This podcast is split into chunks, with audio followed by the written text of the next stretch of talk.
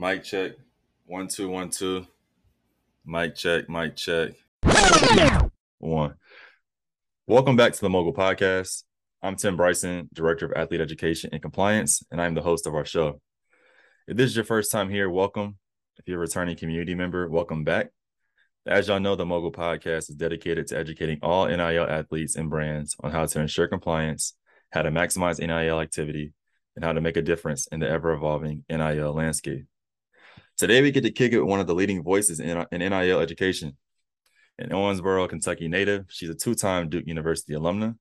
While at Duke, she competed as a standout basketball college athlete and All American, becoming the first Blue Devil in school history to notch 1,800 points, 600 rebounds, and 200 made three point shots. She is now on the sports partnership team at Meta, where she supports college athletes and emerging creators to maximize business opportunities across Facebook and Instagram.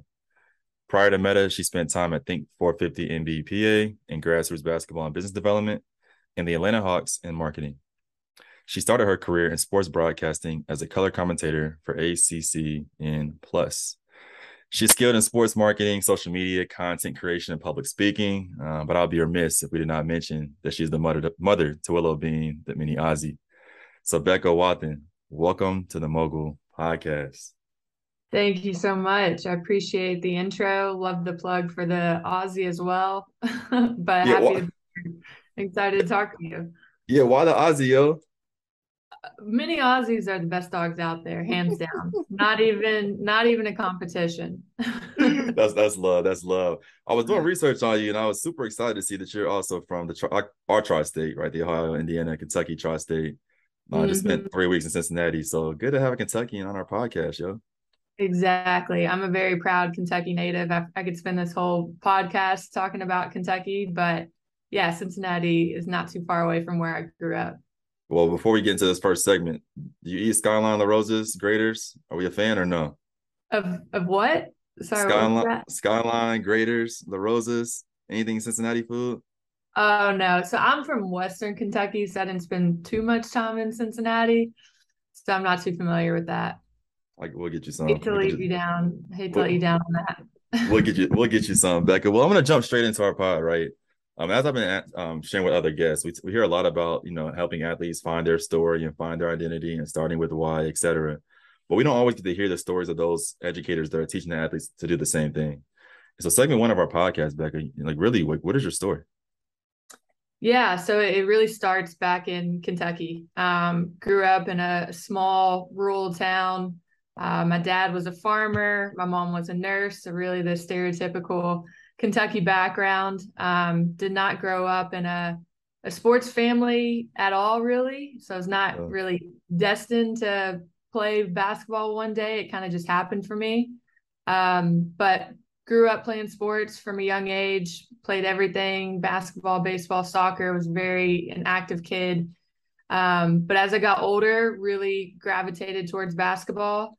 Um, had a, an older sister which I was lucky to have because we were very competitive. We were outside every night in the driveway getting after it. And that really helped me develop a love for the game. Um, ended up getting, you know, college attention at a really young age. Had my first college scholarship offer in eighth grade from UNC of all schools, um, which is funny now looking back.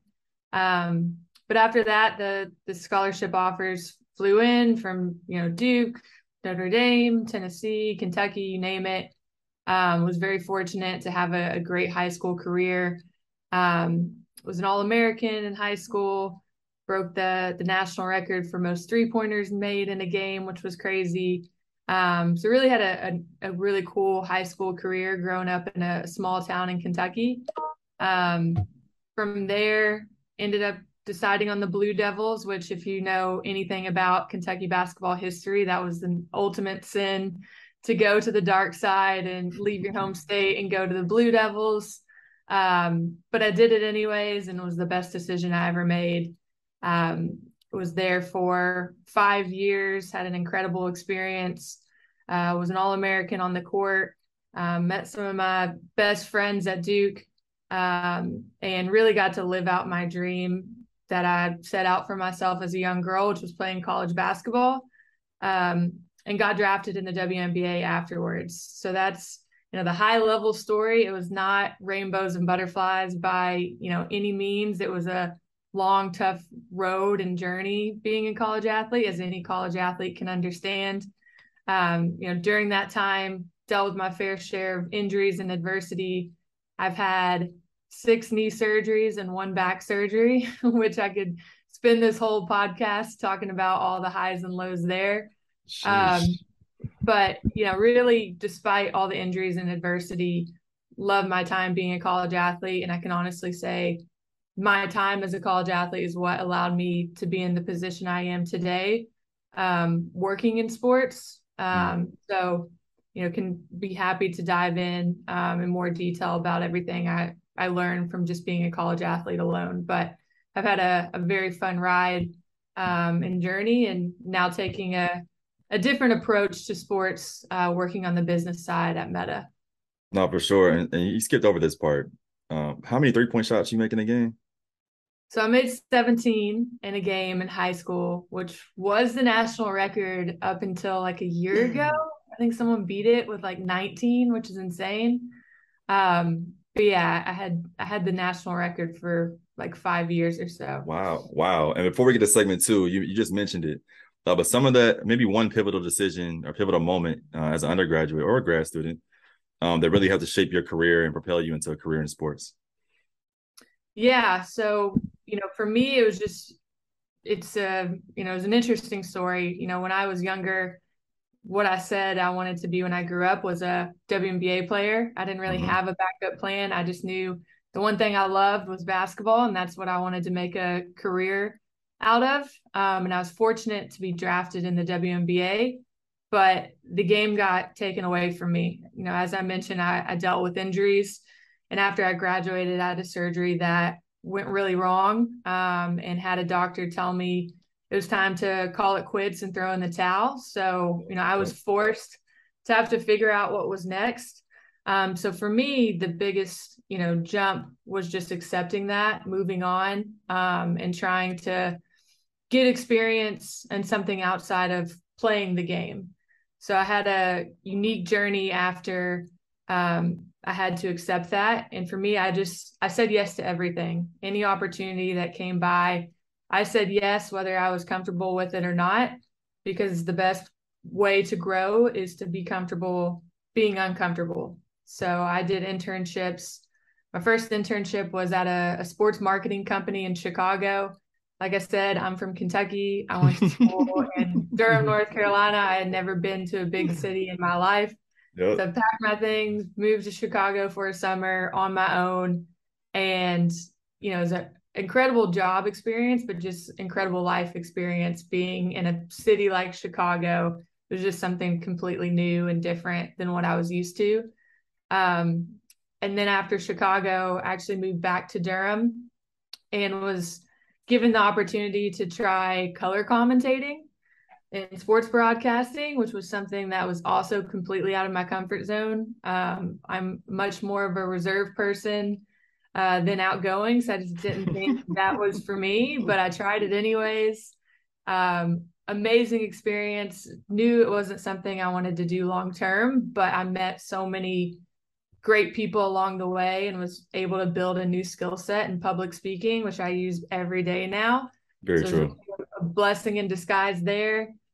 And then lastly, went to the two quick stops at the Atlanta Hawks doing an internship, and then at the National Basketball Players Association in New York doing another internship before I got to Meta. So for me, the general theme was just saying yes, trying new things, um, and you know putting myself outside of my comfort zone no that seems to be a, uh, a trend and a theme of a lot of former college athletes who have found their way or made their way even created their way to work um, you know as a, in a career um, in sports whether college high school or professional level um, but for you transition us to segment two uh, the program that received a lot of attention reshares reposts likes ex- comments etc um, is the empower program at meta uh, so this last, I guess, application round is 2.0, but there's obviously a 1.0 that came before this. Um, can you just talk more about the inception of this program, right? Its history, uh, where you are now, what, what, you're excited about moving into 2.0? Yeah, for sure. So the the NIL Empower program is our incubator program at Meta for female college athletes. So once NIL, you know, came into existence, I knew right away that this was an opportunity to level the playing field for all athletes, but especially female athletes. Yep. Um, I wanted to do something that could help support them, um, bring them opportunities because, you know, I know if given the right education and support and resources that any athletes, but again, especially female athletes, can really thrive. But one problem I saw within the whole college athletics ecosystem is just tactical education. You know, yep. athletes are getting mm-hmm. yep. guest speakers, they're getting talked to all the time. But as far as how do I get started, there was really a gap and a you know a missing piece there. So, you know, we created the Empower program um, to bridge that gap between education and execution. Um, so last year we actually ran it with four different women's college sports teams. It was 75 athletes total. It was Duke women's basketball, Notre Dame women's basketball, UCLA gymnastics, and Stanford women's soccer. Mm. And we took them through five different educational workshops. Um, but the way we made it tactical was, you know, at the end of each workshop, we'd give them goals and a checklist to, you know, go out and do. So, for example, you know, content production goals, you know, setting, turning on two factor authentication so your Instagram account isn't getting hacked, turning mm. on a creator account so you're getting access to professional dashboard and insights. Um, so we tried to make it tactical, also make it competitive.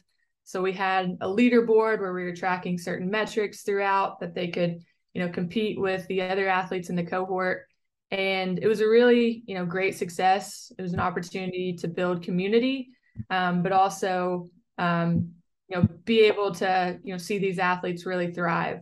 So now in year two um, now that we have a blueprint for what works and what doesn't we're taking a different approach and we made it application based so mm-hmm. we want to make sure we're getting the top tier athletes that are engaged that are you know want to take advantage of nil that we know are really going to you know execute and get everything out of it that they can so we made it application based. That's where we worked with Mogul to um, socialize this application. And so far, the application just closed last week. We had over 500 applicants um, across Division One through NAIA schools, um, female athletes across the country. So that just goes to show you that female athletes really care and they want to learn. Yep. Uh, so this week we're actually selecting the cohort, which we have our hands full because it's very competitive. Um, but once we, you know, announce this cohort, we'll be running it from late August to early December. We'll be taking them through more educational workshops. We'll be having incentives this time around. So we'll be prioritizing them for internal monetization and amplification opportunities. We're also looking to partner with interested brands that want to integrate with the cohort whether that's through NIL deals, guest speaking, or you know even offering internship opportunities. And then that last piece is career development. Um, one problem you know I see in college athletics overall is that athletes are struggling to transition to life after sports because mm-hmm. they don't have career development really in school because they're so busy with sports and school and everything that's going on in college. So we want to help facilitate micro internship opportunities that athletes can do around their sports schedules. Um, so that's really, you know, at a high level, the three main buckets the program will focus on. Um, but we're really excited and um, looking forward to announcing this cohort soon. No, I bet. And I mean, you hit a lot of the uh, important points, not just as relates to what the incubator program is purpose to do, but I think also again things like career development. I mean, like how you said, tactical education. I know when we first talked, you mentioned like education in action, which has continued to stick with me, like even today. Um, but one thing, a question I have for you is thinking about moving from 1.0 to 2.0. Uh, what's one change that you've made to the program that you're most excited about? Yeah, I would say the biggest piece is just making it application based instead of, you know, going to specific athletes with the opportunity putting it on the athletes to apply and show why they're interested that's been the biggest difference so far and it's really allowed us to discover mm. new athletes that we never would have heard of or never would have known about yep. um, and it's also you know unlocked this theme of you know, how entrepreneurial and proactive and just impressive female athletes are. I mean, I'm reading through some of these applications and like my mouth is open because it's it's just crazy everything they're doing on top of their sports and mm-hmm. school. Mm-hmm. Um, so that's one big change I'm excited about, just the caliber and interest of the athletes that will be involved. And then the second part um, is working with brands that want to integrate with the athletes. I feel like that was a a missing piece last year, but in the spirit of NIL, we want to be able to offer NIL deals. So, you know, they go through education about branding, about content creation, about branded content. And then at the end, they have something to execute on, and that's a branded content deal. So I feel like that would really tie the program all together. Um, so again, that's not something that's confirmed yet, but we're talking to a lot of brands. And I, I personally think it's a no brainer to want to work with 30 top female athletes, but you know, I'm not the one making those decisions. So I'll, I'll, keep you posted on how that one goes. No, I'll be lo- I'll be locked in, yo. And so you mentioned the Empower program, and I think again, anyone who hasn't been around the NIL space, um, attention and a lot of the money, to be, to be very um, clear, went to men's basketball and football but you've continued to focus on female athletes. But another uh, identity community that you all focused on is athletes that are at uh, historically black colleges and universities. Uh, particularly, you had the Go Lab program last year. So you talk more about again, similar to how did it get started? how did that program grow, and what are you looking forward to moving forward? Yeah, exactly. So the Go Lab program has been around for a little bit longer. Um, historically, it got started before I joined Meta, and instead of working with HBCU athletes, they worked with different cohorts within sports. So they worked mm. with fitness personalities one year, um, digital media companies one year, and then last year was the first time they worked on HBCU athletes yeah. because of NIL. So GoLab kind of switches its target year by year. Its target uh-huh. year by year. Yep. But last year we did focus on HBCU athletes, um, and it was an amazing program, very similar to Empower, where it's education focused. Um, but we wanted to, you know, help give support and give resources to an underrepresented group of athletes who normally doesn't have those resources. And it's so crazy to see just the success of these athletes once given proper support and guidance. Um, we had about 35 athletes in that group um, took them through education over the course of six months. We got to meet all of them in person at the NIL Summit in Atlanta in June. Um, and we still have, you know, touch points with them today. Um, so, you know, I'm really proud of Meta's investment in underrepresented communities and groups. Um, and GoLab is just a testament um, to one way we do that. No, for sure. And as I mentioned before, I mean, what y'all are doing in Meta and what you are doing in particular uh, is leading, right? It's trailblazing. And I want to be very clear and direct about that.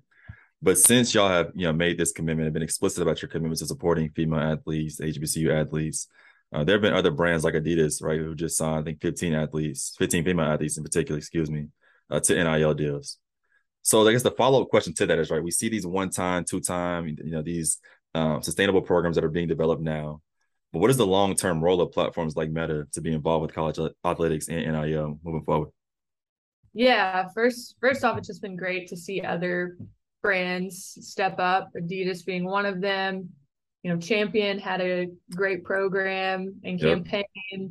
Um, H and R Block has committed a million dollars supporting female athletes. So it's yep. been inspiring yep. to see like brands finally, you know, put their money where their mouth is. And I think it's paying off for them because female athletes have proven now to, you know, be, be great influencers and ambassadors. So I think that's here to stay and that we'll see more brands start to tap in.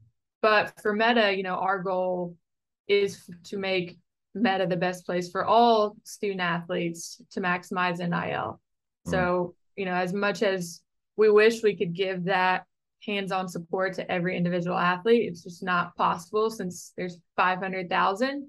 Mm-hmm. Um, but we're constantly day by day, our role is to help, you know, increase creator monetization opportunities for everyone. So things like, you know, Instagram subscriptions, um, which is a new product where creators can monetize. We're going to continue to expand that and want athletes to be able to take advantage of products like that. Um, branded content, obviously, on our platforms is huge and here to stay. That's a you know no brainer way for athletes to make money. It's the number one way athletes are making money in NIL. So we want to make that as seamless as possible. And then the number one way is just through um, you know being discoverable. You know products like Instagram Reels is obviously if you look at Instagram, we're clearly focusing on that product right now. And you know, Big, yeah. Big Reads, which is getting hit and miss reviews. We're working on it.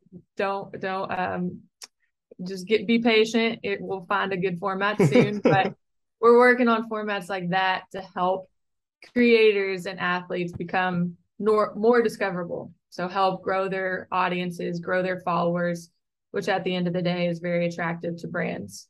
Um, so we want to make our platforms, you know, as easy as possible for athletes to use to grow brand and ultimately to now make money when it comes to NIL. Well, I'll tell you this before you, um, before I make any decision pertaining to the reels, let, I got a, a couple content pieces I need to get off.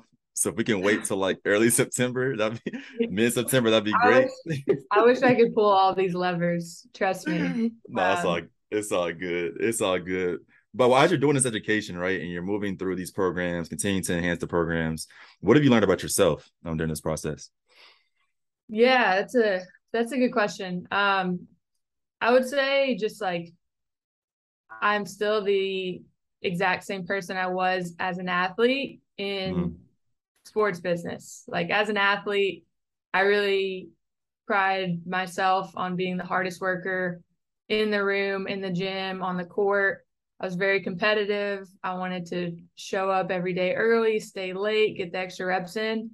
And now that I can't play, I apply that same mindset to work and business and what I do every day. So that's what I've learned about myself, just like how valuable being a student athlete is. Like, there's nothing you're going to do in the corporate world that can even compare to how difficult all the sprints you went through in college were, yeah. or the yeah. two a days, or yep. the tough losses, the ups and downs. Like once you get on the other side, it's still hard. Like don't get me wrong, but you're built for it. Like you're prepared. All those hours and workouts you went through as a college athlete are preparing you um, for what's next. So, you know, I didn't have it all figured out when I first graduated. It honestly took me like two to three years to really find my neat like my niche and get rolling but now you know that i found it um, i'm really confident and just thankful for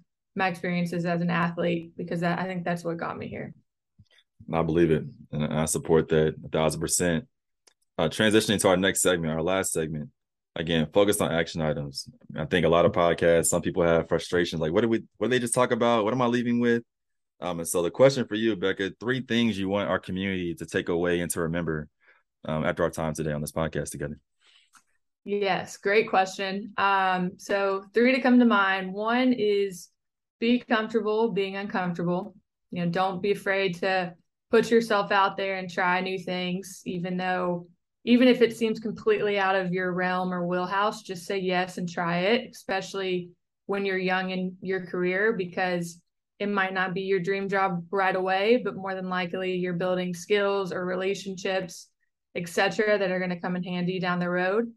Um, two, shoot your shot. I say this a lot to athletes I talk to now. Um, I did this early in my career as well, but like, especially when you're a college athlete, you have a unique platform. So don't be afraid to use it. Like, reach out to people you want to learn from and you know set up informational interviews or coffee chats or if there's a brand you're interested in working with reach out introduce yourself and see if they want to collaborate with you like it could lead to nothing 99% of the time but all you need is that 1% to either get a brand deal get an interview or maybe even get a job and that's happened to me time and time again so shoot your shot and then the last piece of advice I would say is just to be a good person, which is very yeah. simple, but yeah.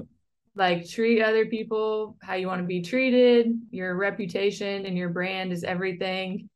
You know, once you are done playing sports, no matter what industry you work in, it's a really small world. People know each other, um, and your brand really is everything. So just remember that at the end of the day, treat people with respect, treat people with kindness, um, because it goes a long way.